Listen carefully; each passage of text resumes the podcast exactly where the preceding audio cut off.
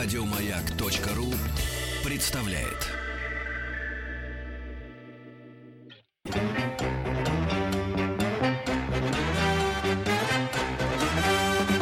Гордость надо иметь, что мы беднее других. Папиросную бумагу детей заворачивают. Давайте лучше маниловщиной заниматься. Решим, кого в царицу полей наряжать. Известно кого? Митрофанову. Добро пожаловать или посторонним вход воспрещен. Да. Э, Здравствуйте, дорогие друзья. Добро пожаловать э, к э, нашей программе, в нашу программу, которая так называется «Добро пожаловать» или «Посторонним вход воспрещен». И я не раз говорила, что эти э, летние месяцы мы посвятили особенно 70-м, э, музыке 70-х и людям, э, таким великим, порой людям, это сейчас иногда не очень приветствуется. Ну, бывают же простые люди и непростые. И, ви- и великий. Так вот, сегодня герой нашего рассказа Франциско Франко.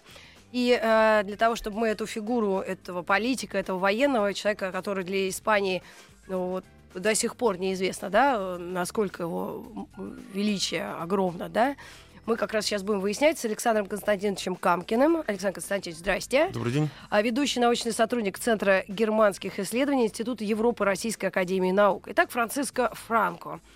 Эта фигура в школьных учебниках российских вообще присутствует? Вот в моем детстве, мне сейчас 45, то есть я в 80-е училась. Когда я учился, не знала. чуть позже, ну, очень эпизодически промелькало, может быть, две-три строчки э, в учебнике истории как раз вот по 20 веку. Я тоже не помню этого человека, но почему я знала о нем э, точно совершенно? В моей школе на год младше училась девочка Эухения, испанка. Ее дед был настоящим испанцем, и мама настоящая испанка.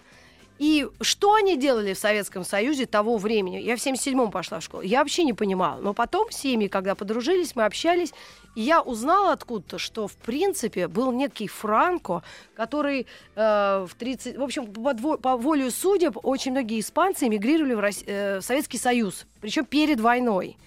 И вот эта история меня немножко ошарашила, поскольку я не могла в детстве связать эти события, но вот сейчас уже все известно. Как развивались события вообще этого генерала, генералиссимуса, вот, наверное, с самых начальных дней его жизни до как раз становления и смерти в 1975 году. Знаете, действительно, вы э, очень точно заметили, человек непростой, с непростой судьбой, э, с непростым к нему отношением, потому что вот в сегодняшней Испании, например, мнения примерно разделились пополам. То есть М. половина испанцев считает его э, фигуру негативной, другие, наоборот, считают, что он был таким спасителем Испании.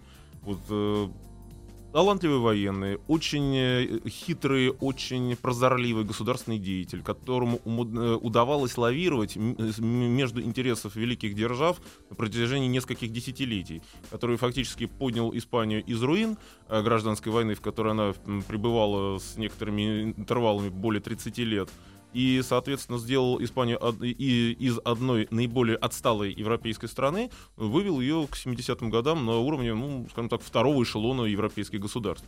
И это ему удалось сделать без э, каких-то строек века, без э, великих потрясений, а просто спокойно, понимая текущий политический момент, лавируя между интересами, используя в свою пользу интересы тех или иных э, великих держав, которые были на тот момент в Европе, будь то э, нацистская Германия, будь то США, Великобритания э, и прочие. И, соответственно, вот это м, талант э, приспосабливаться к текущей ситуации, талант играть на противоречиях, э, талант э, быть нужным э, и в нуж- оказываться в нужное время в нужном месте и позволил ему действительно э, стать э, незаурядным э, политическим деятелем 20 века и отношение к нему до сих пор вот, э, такой, как будто он до сих пор жив и до сих пор занимает э, трон э. И э, для наших слушателей, и тех, кто иногда совершенно не подозревая о, таки- о таких каких-то подводных течениях, даже будет не безинтересно узнать, что у нас вплоть до 75 года, чуть ли не, Мгм. да, Да. не было вообще дипломатических отношений. Ну, Если были, то очень сложные. Очень ограниченные, буквально там на, на- на таком поверхностном уровне. То есть Если в Бенедорме 80% русских, то это невозможно себе представить. Даже вот сами испанцы, они, наверное, тоже пожимают плечами. Вообще, как такое произошло? Произошло это еще корни уходят э, в 30-е годы, даже, может быть, раньше, потому что, вот, э, несмотря на то, что советские историки и некоторые либеральные историки обвиняют Франко в разжигании гражданской войны, что якобы вот э, мятеж франкистов в Марокко начал вот эту А Марокко в затяжную то, то время была еще часть, колония. кол- часть Испании, да, колония Испании. Ага. Э, Следует заметить, что э, перманентная такая гражданская война в духе Троцкого, она шла в Испании еще с начала 20 века, и э, корни ее крылись эм, в глубоком э, духовном и пассионарном кризисе, в котором оказалось испанское общество. А вот конец 19 века, в в Испании даже говорили о таком феномене в поколении 1898 года. Это американо-испанская война, окончательная утрата э, позиций в позиций, Карибском да? море, э, Мгм. Куба, другие острова, поражение испанского флота, а Испания была несколько веков э, фактически Великая, оспаривала, оспаривала, э, титул владычицы морей Да. у Англии. И, соответственно, вот оказался на задворках европейской мировой истории э, тяжелое э, положение, огромное количество э, бе- бедноты. Э, такая вот для испанской интеллигенции, для испанских военных, для испанской аристократии это был, конечно, жестокий удар. Плюс э, этому наслаивается затем идеологическое, очень жесткое идеологическое противостояние а, э, ультралевых, э, соответственно, ультраправых. Это все накладывалось на и, э, кор- царствование Альфонса XIII, Ага. испанского короля. Была установлена в стране достаточно жесткая военная диктатура с 22 по 30 годы. Потом... Это 19 век? Это уже 20 20-й. 20 э, уже при Альфонсе XIII. Э, Затем падение диктатуры привело к э, одной из э, буржуазных демократических революций, когда мы из проносиамента, по испански говоря, в результате чего в 1931 году король Альфонсо XIII, отец э, Хуана Карлоса II, вынужден был покинуть Испанию.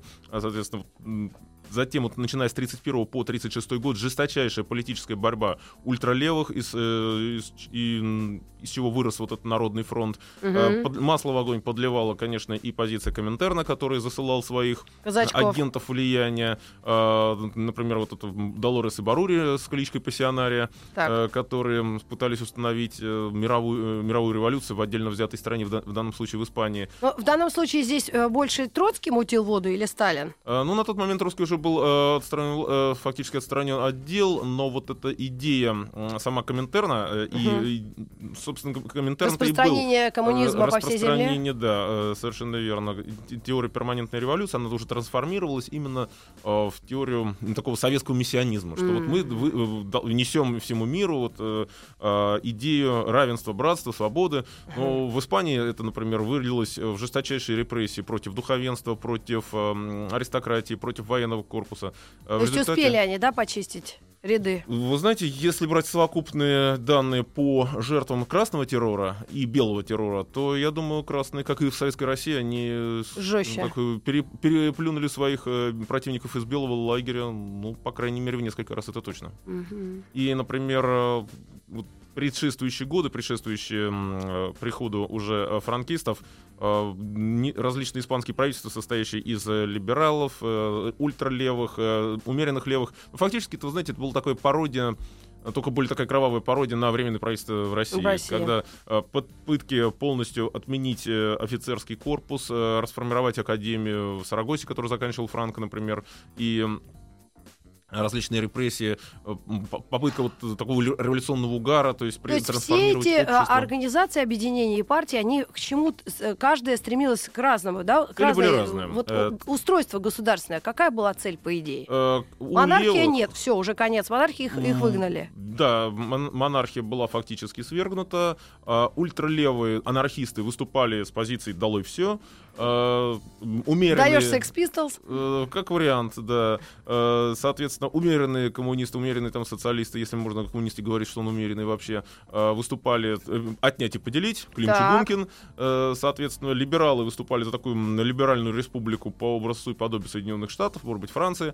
Не, не стоит забывать, что в соседней Франции на тот момент были очень сильные позиции Народного фронта Леона Блюма, и которые также поддерживали и добровольцами, и финансово ре- республиканцев в Испании.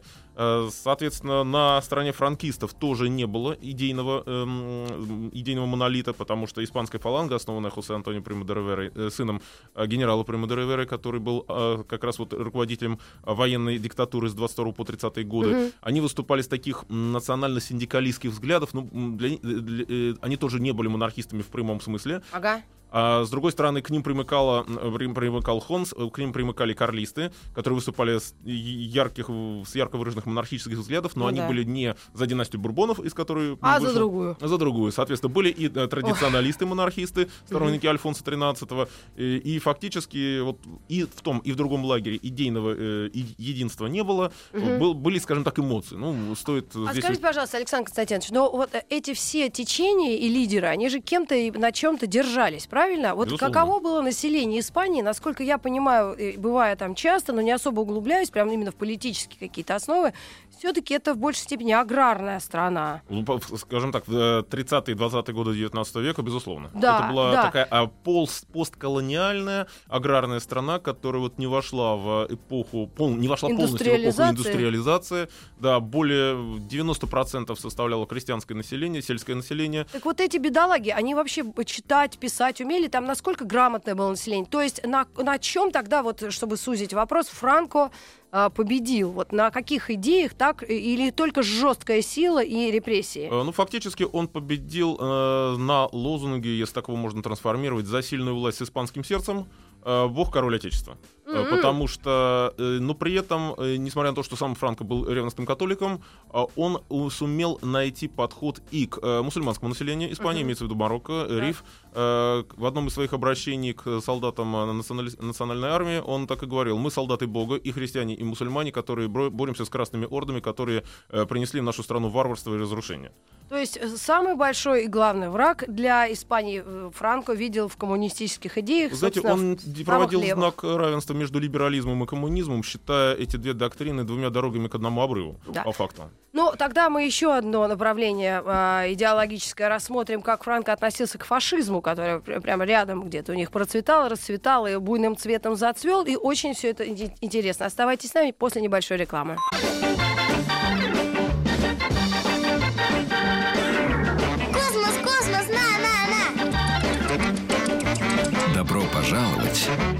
Или посторонним вход воспрещен.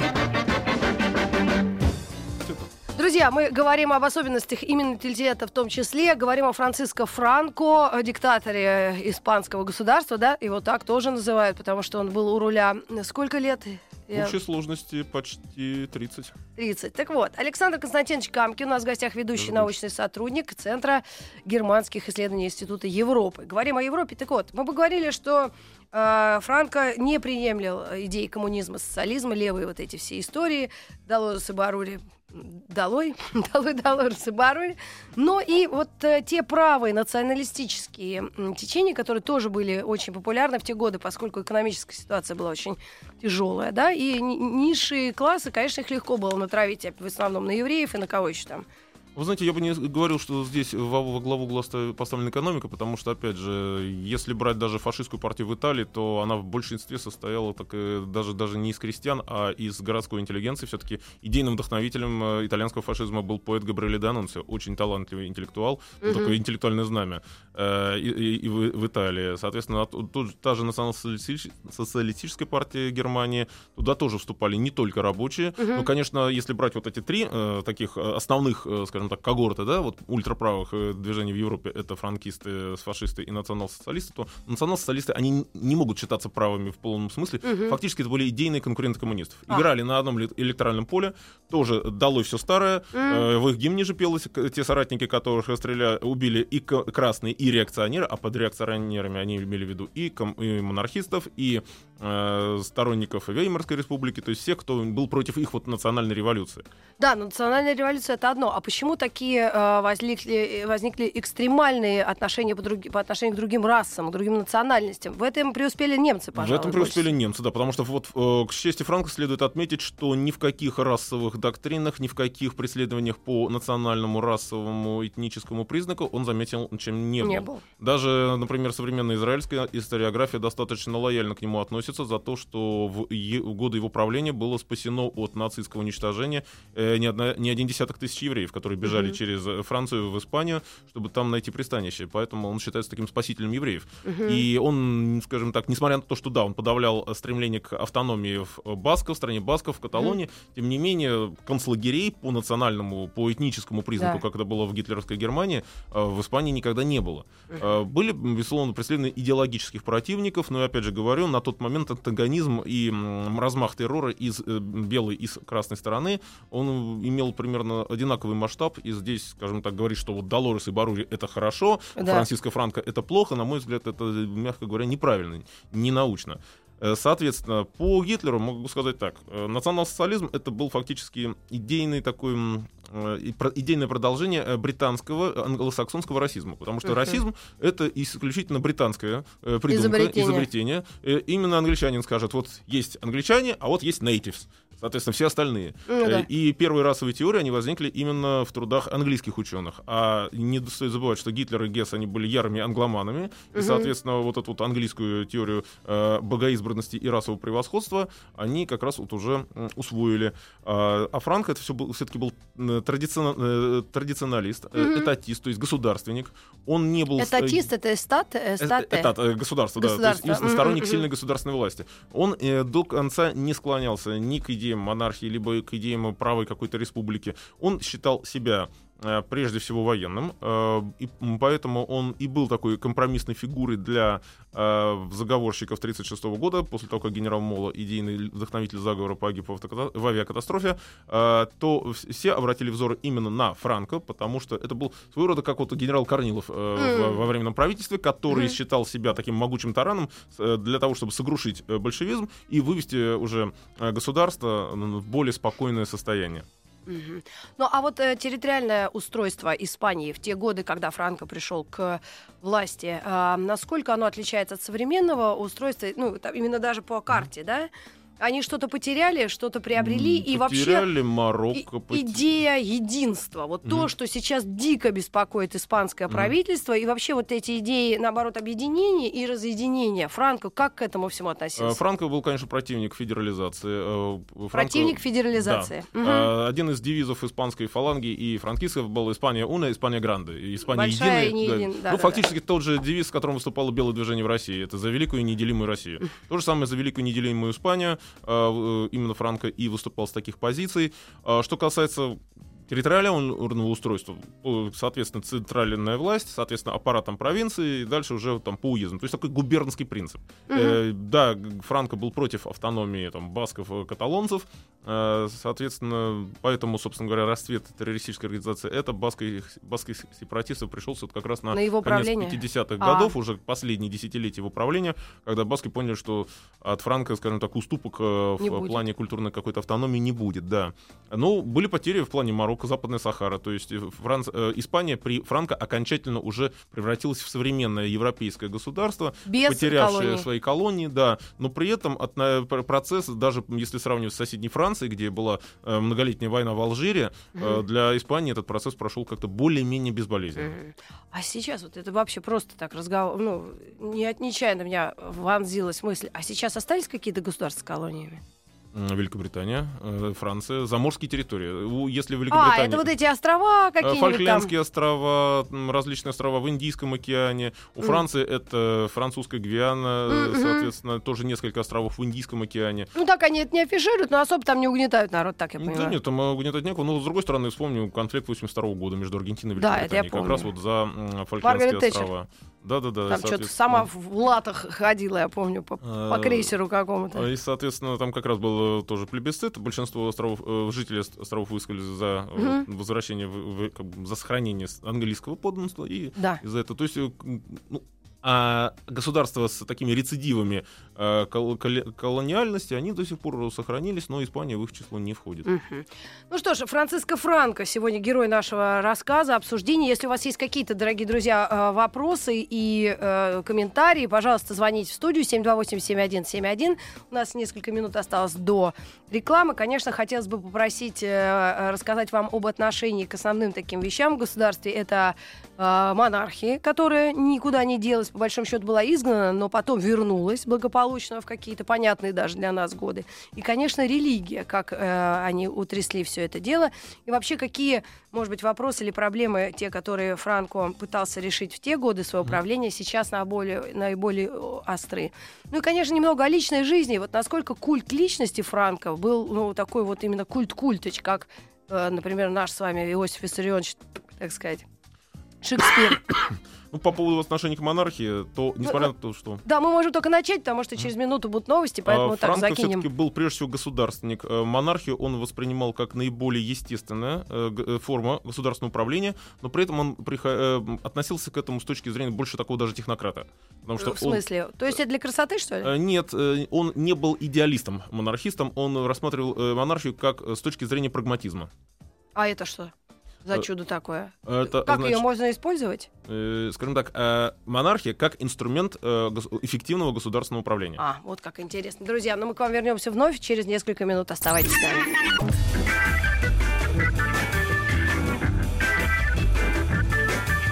Не надо эту самодеятельность. Это же Маяковский. Знаю. Маяковский в каком классе проходит? И потом по тематике это. А да, Е. Ну и что? Не надо. Добро пожаловать или посторонним вход воспрещен. Понятно говорю? Понятно. Друзья, мы, надеюсь, говорим понятно. Обсуждаем сегодня фигуру, очень необычную, очень значимую для исторического процесса Франциско Франко. Наверное, не только для Испании это был а, большой фигурой, Ну, но и для для, всей Европы. для всей Европы, действительно. Правда, вот удивительным для меня был тот факт, что с Испанией у нас э, э, возобновились дипломатические У нас отношения чуть ли не в дипломатические конце отношения 70-х. После ус- установления монархии, да. После прихода к власти Хуана Карлоса. А вот расскажите как раз, как это так Франко сидел загадочно э, хамон жуя, видимо, на, я не знаю, на балконе с махами. Я вообще не могу представить себе. Хотя он был военным, он все время был в, в костюме, в кителе, Да. вот в этом во всем своем, как это обычно. Генералиссимус как-никак. Да, да. И вот как ему в голову вдруг вступило после своего ухода с политической арены реально вернуть монархию? Вот Это он вообще просто за- ужином придумал. А, Вы знаете, конечно же, нет. Э, Во-первых, э, Франко вот на протяжении начала 30-х годов, когда в самой Испании шла вот эта вакханалия э, гражданской войны, там социалисты громили монастыри, громили э, полицейские участки, соответственно, правые там, соответственно, отлавливали, вешали активистов э, леваков. Была достаточно ситуация как вот в России в 17 году, э, то Франко спокойно изучал политологию, изучал историю, военную историю, эконом- экономику, делал соответствующие выводы, и фактически в его понимании вообще вся мировая история, и, и можно, вот, он, э, очевидно, ее представлял как такое шоссе, по Мгм. которому движется автомобиль. Автомобиль — это государство. Э, Автомобиль движется, соответственно, государство развивается, потом что-то ломается. Например, там свечи сгорели, да? Вы же не будете использовать кувалду для того, чтобы свечи поменять на автомобиле. Соответственно, вы используете какой-то ин- инструмент наиболее подходящий. Вот формы правления, различные политические доктрины э, для Франка были скорее такими, знаете, э, инструментами, Инструментами. для поддержания государства и для выведения его на более высокий уровень. Потому что наибольшей ценностью для Франка была Испания.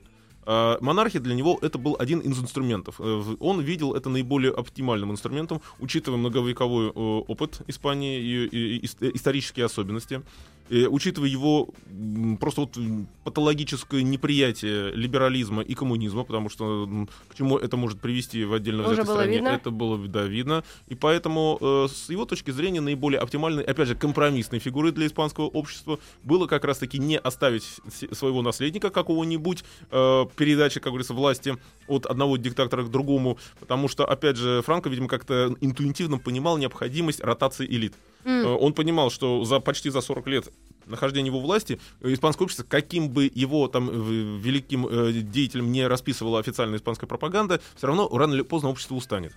Поэтому нужны будут перемены. И э, фигура молодого монарха, а, руки которого не были запятнаты, не были запятнаны кровью, для Франка была наиболее приемлемой с точки зрения восприятия широкими массами испанского общества, которые на тот момент уже были практически готовы к, переху- к возврату монархии. Потому что самого себя Франко, ч- э, скажем так, или его можно так рассматривать, как такую цепную собаку, которая расчистила, вот, покусала всех э, врагов, которые залезли на участок, соответственно, прогнала, и теперь э, хозяину остается только там все прибраться и Э, да. дальше возделывать свои грядки. Соответственно, Э, Роль и- э, Франка как раз была вот именно такого э, жестокого политика, безусловно, э, который должен был навести порядок в развалившемся э, государственном хозяйстве и уже передать законному э, правителю, потому что все-таки не стоит забывать, Франко был э, достаточно ревностный католик, а в христианском миропонимании э, монархия все-таки наиболее приближены, скажем так, к такому миру, идеальному миру, потому что э, мо- э, монарх э, земной — это отражение царя небесного. И Ну, поэтому общем, да. недаром в правительстве Франка было много представителей из, организа- из католической органи- организации Opus Dei, ордена иезуитов, Ну да. поэтому такая вот э, идея средневековой Испании, она все равно где-то витала, но при этом уже модернизированная до уровня э, чаяний и, и представлений 20 века. И возвращение э, Хуан Карлоса было э, путем э, демократического голосования. Да, Насколько да. я знаю, Э, это был э, чуть ли не референдум. В проведен. 1945 году был принят закон о воле- народном волеизъявлении, то есть референдум являлся в наивысшей формой народного волеизъявления. В 1947 году был проведен референдум о восстановлении монархии, и испанское общество вы- высказалось за. Э, И, соответственно, уже начиная с 1947 года фактически было понятно, что э, Франко это не навсегда, хотя, возможно, и всерьез и надолго. И, соответственно, э, уже где-то с конца 40-х годов Франко под личным своим наблюдением, контролем, да, воспитывал Хуана Карлоса именно на пост в главы государства. То есть, А тогда Хуан Карлосу сколько было? Такого средних был совсем молодой, еще там А, да? где-то до 30, по-моему, даже. Ага. Ну, Но он соответственно, понимал, что вообще должно Конечно, быть и что он будет. понимал свою историческую миссию, у- соответственно, и он участвовал в заседаниях кортесов испанского парламента, он прошел обучение в э, военной академии, в университете, то есть это был действительно получился всесторонне развитый э, у- человек, который и был уже готов к принятию такого большого бремени ответственности.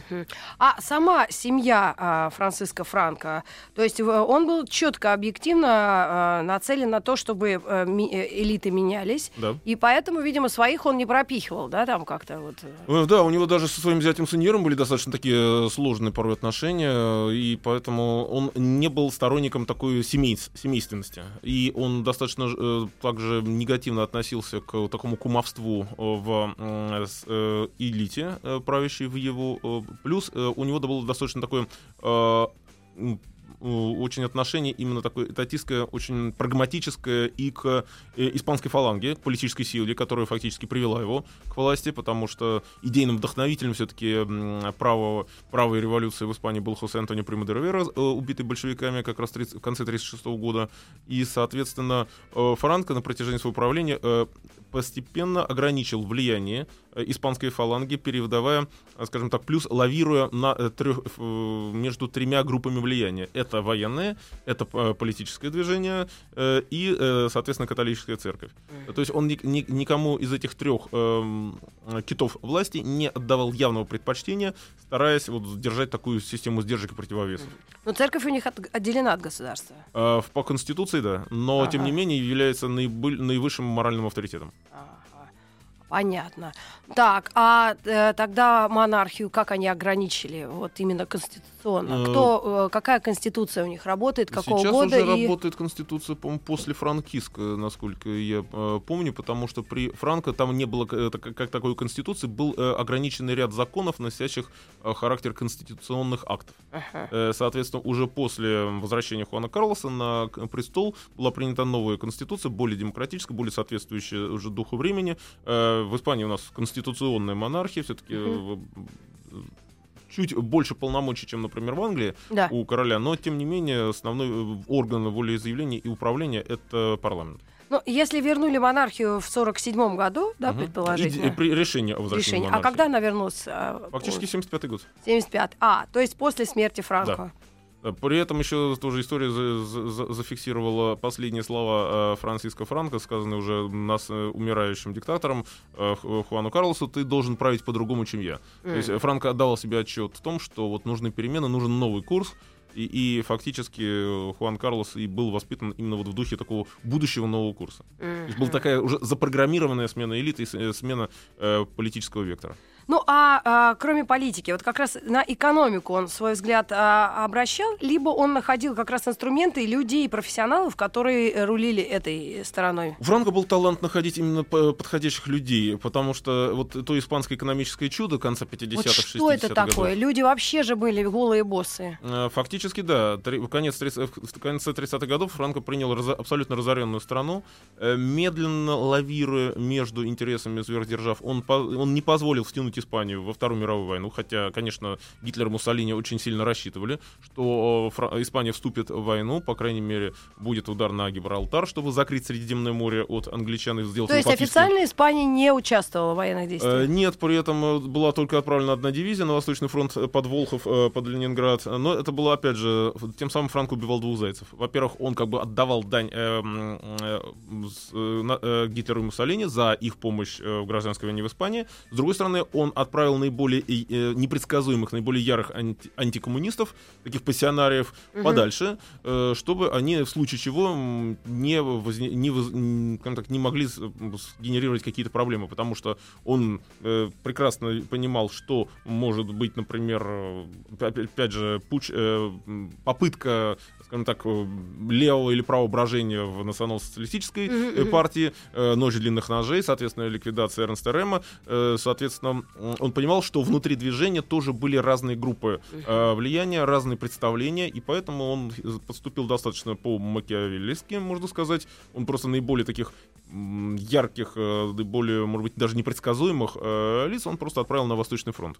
Более того, когда он уже в 1943 году отозвал синюю дивизию обратно, то порядка двух литров тысяч испанцев а, а, проигнорировали его приказ, остались на Восточном фронте, потому что они были очень такими идейными борцами с большевизмом. Их- для них, ск- скажем так, была такая уже самоцель. Э, По возвращению в Испанию, кстати говоря, им потом по 10 лет тюрьмы дали за неподчинение приказам.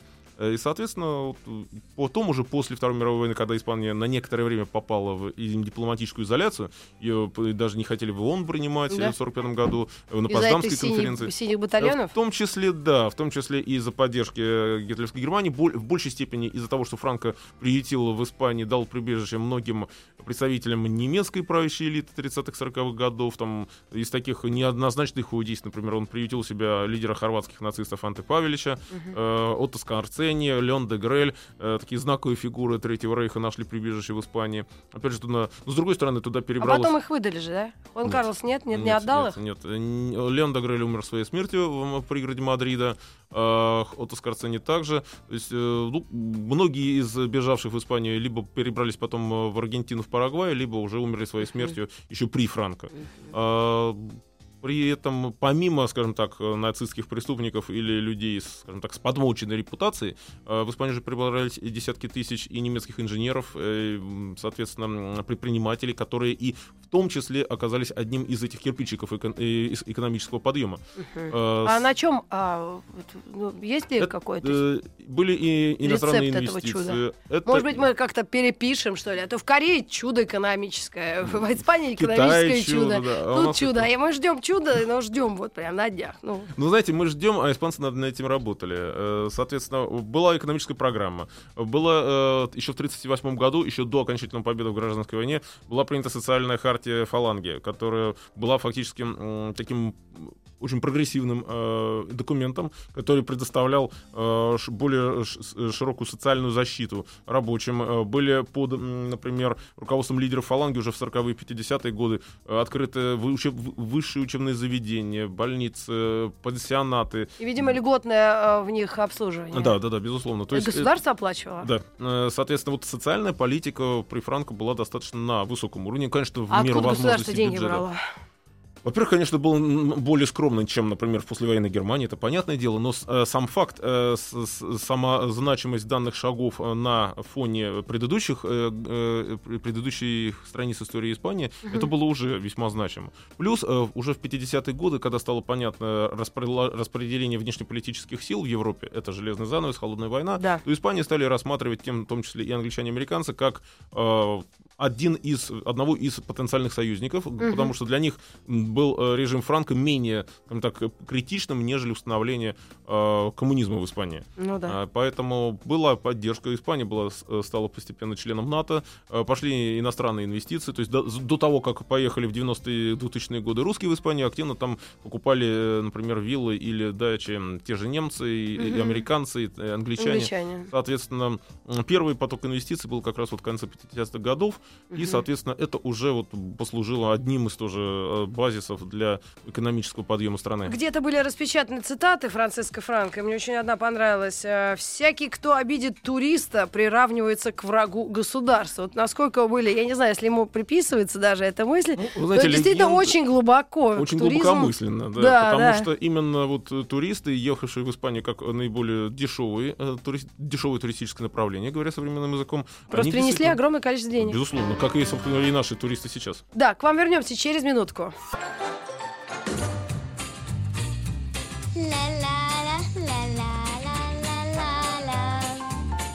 Здесь зрители аплодируют, аплодируют, кончили аплодировать.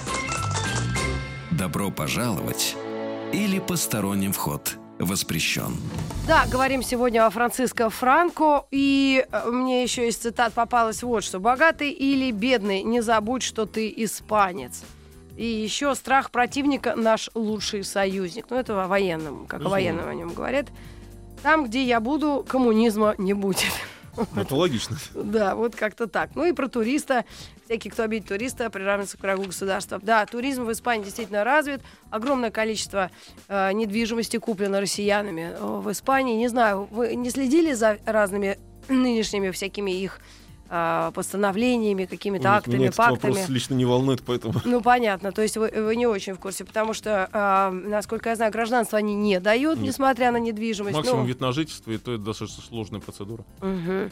Ну а сейчас что из себя представляет э, Испания, государственное устройство, и насколько его э, фигура либо чтима, либо наоборот предана забвению? Там были какие-то у них заморочки с местом похорон. И Э, там, знаете, где он... Последние годы. Ну, что касается значимости Испании, то в рамках вот этой вот э, сложной и неоднозначной конструкции под названием Евросоюз, которая является, по- на мой взгляд, просто пародией на Советский Союз, причем такой злой пародией, э, Испания, конечно, утратив часть национального суверенитета, передав его брюссельским технократам, э, где-то вот находится во втором эшелоне э, европейских государств. Понятное дело, тягаться там, с Германией, Францией она не в состоянии, но, тем не менее, достаточно средний, стабильно высокий уровень жизни. Да, безусловно, последние вот годы из-за кризисных явлений в экономике достаточно высокий уровень безработицы, достаточно сильное недовольство вот этим евродиктатом. Э, Определенные экономисты предрекают Испании участь э, Греции, что возможен дефолт, но тем не менее как-то вот испанцы Пока не они пыта- да, пытаются держаться. Что касается отношения к э, фигуре Франциска Франко в современной Испании, не стоит забывать, что последние лет 15 находятся у власти социалисты, которые, естественно, всячески пытаются, они ассоциируют себя идейными наследниками республиканцев, и поэтому всячески пытаются бороться с, э, франкиз, с духом франкизма. Это и снос памятников, это переименование улиц, это и различные акции тоже. Э, Например, в 2008 году тоже мне рассказывали друзья из России, поехали вот на марш э, памяти Хосе Антонио Франсиско Франко 20 ноября. Например, гражданская гвардия закрыла франкистам проход к долине павших, чтобы поклониться, воз- возложить венки к могилам как раз Каудилио и Хосе Антонио Примо де Ривера. Э, Соответственно, более того, в 2013 году обсуждался вопрос о перезахоронении э, Каудилио и э, Хосе Антонио из долины павших переименовать, значит, э, сам, сам комплекс памяти гражданской войны, памяти жертв франкизма. Хотя там похоронены и солдаты франкистской армии, и солдаты республиканской армии. Ну да. Э, И поэтому, скажем так, вот попытка пересмотра истории, пересмотра роли Франка в истории Испании сейчас э, достаточно такой больной, э, больной вопрос по результатам общественного мнения. Ну, где-то сейчас 50 на 50. Вот, э, половина испанцев склоняется к мысли о отказе от франкистского наследия, от э, перезахоронения, переименования монумента, там, соответственно, вычеркивания даже, может быть, в некотором роде э, фигуры Франко из, из истории Испании. Другие же, наоборот, говорят, что это также для нас история, часть испанской истории, пускай даже, может быть, неоднозначно, но, тем не менее, Франциско Франко все-таки он для Испании сделал немало позитивного. Да. Ну и те дети, беженцы 36-х, да, 39-х годов из Испании, которые перевозились, да, вот э, неудачная попытка Коминтерна установить э, советскую власть в Испании, правильно? Так я понимаю? По факту, да. а, они были перевезены в Россию, многие дети, кто-то были сиротами, кого-то родители специально отправляли. Насколько я знаю, потом э, правительство Испании приняло решение о репатриации. Да. И были выданы им и дома, и какие-то микрольготы, то есть как-то они отнеслись к своим... Попытка э, установить такой национальный консенсус. да, да. Ну так вообще а, очень милая страна. И что самое удивительное, э, ну, на серьезные темы вряд ли с отдыхающими есть смысл разговаривать, но все э, пожилые люди очень доброжелательные, нет э, злыдней, нет вот этих, которые бабки с проклятиями э, там кого-то обязательно. Это очень толерантные по поводу вероисповеданий. Ты можешь зайти в церковь, э, сфотографировать что-то, послушать, посидеть. Нет никаких гонений, насколько я знаю по себе и то, что видела и слышала. Ну и, в принципе, наверное, социальная политика тоже продолжает как-то людей радовать, но не настолько, насколько но хотелось здесь бы. особенность испанского менталитета все-таки достаточно жизнерадостные люди, но при этом вот э, Тасла достаточно такая кровожадность порой в крови. То есть вот они могут закипеть э, вот, достаточно быстро, но по- потом, э, успокоившись, снова превратиться в таких размеренных жителей какого-нибудь приморского поселка. Мгм. Ну что ж, большое спасибо. Э, э, Как вывод мы, наверное, ну, вряд ли сможем сделать, э, как, как оценивается. Но, в принципе, Ну, я думаю, 50 на всё-таки это 50. Прежде всего, это дело, конечно, испанского народа, потому что Франциско Франко — это плоть от плоти испанец, личность испанской истории, безусловно, повлиявшая на общеевропейскую историю. А как на- начинались отношения Советского Союза и Испании вот в те годы? И вообще Э, ну, м, д- дружба, вот та, та самая какая-то даже приятельские, что ли, отношения? Но шли непросто, потому что достаточно долгое время, еще 80-е, 90-е годы, все-таки основной политический вектор задавали партии правого, правого либо консервативного толка. Например, вспомним даже операцию «Галактика», попытка э, франкист, э, попытка ультрас э, сместить даже Хуарна Карлоса, которого они считали предателем идеи, идей национальной революции, которая провалилась э, благодаря, в том числе, э, э, решительной позиции самого короля. Э, И поэтому, скажем так, сближение России и Испании шло достаточно медленно, э, настороженно, потому что Россия ассоциировалась с Советским Союзом, если брать даже уже после развала Советского Союза. Э, Но сейчас, э, опять же, благодаря тому, что в Испании находятся у власти социалистические партии, они наоборот. Соответственно, уже исходит из того, что Россия это все-таки, как ни крути, но в большей или меньшей степени наследник Советского Союза, а Советский Союз поддерживал Испанскую Республику, соответственно, вот есть... Ну и, безусловно, немаловажную роль играет прагматизм. Турист, э, тот, кто обидит туриста, тот враг государства. Ну это, да. я думаю, может вполне под этими словами подписаться и нынешнее испанское правительство. Ну и самая большая головная боль, видимо, этого государства это сейчас сохранение единства, поскольку очень Безусловно. много... Э, Центробежные силы присутствуют. Это и вопрос о независимости Каталонии, не за вопрос о независимости страны Баксков, плюс э, новая главная боль, новый вызов — это миграционные процессы, очень большой наплыв мигрантов Боже из мой, Северной точно Африки. из Африки. Это по телевидению ежедневно, То есть вот ежесекундно. э, современная Испания, у них фактически вот три проблемы. Это сепаратизм, это незаконная миграция, это безработица. То есть вот эти три фактора, которые, безусловно, осложняют жизнь испанскому обществу и испанским властям. Ну что ж, спасибо большое. Надеюсь, э, это государство очень такое, ну, ну для нас, туристов, очень приятное э, как-то найдет путь правильный, да, в, в сложных ситуациях. Мы же э, говорим огромное спасибо Александру Константиновичу Камкину. Александр Константинович, э, я знаю, что вы еще и специалист по германским. Ну, даже в э, большей степени. Да? Э, А вы, вы в большей степени вообще, полностью, да, германские государства или, или только Ну, Германия? Концентрируюсь, конечно, на Германии, но, опять же, это история современности германо-российские отношения, скажем вот Германия в общеевропейском Из контексте. 70 лидеров 70-х у нас остался Эрик Хонекер, столь лю- любовно э, обласканный, да, и просто да. в засос зацелованный Леонидом Прямо в Ильичем. десны, в десны. Просто люди вообще, ну, уже есть плакаты анекдотического свойства по этому поводу. Ну, если вам э, пом- ну, время э, разрешит к нам, возможность Ну, будет, да. То увидимся еще в эфире. Спасибо огромное, удивительный, интересный рассказ, э, необычный, даже иногда для себя такой узнаешь, что аж диву даешься. Будьте внимательны, видите, кто гостя в Испании обидит, тот враг государства. Мы встретимся в следующем часе, и я проведу программу Old School о старой, но нехорошо забытой музыке. Оставайтесь с нами, пожалуйста. Еще больше подкастов на радиомаяк.ру.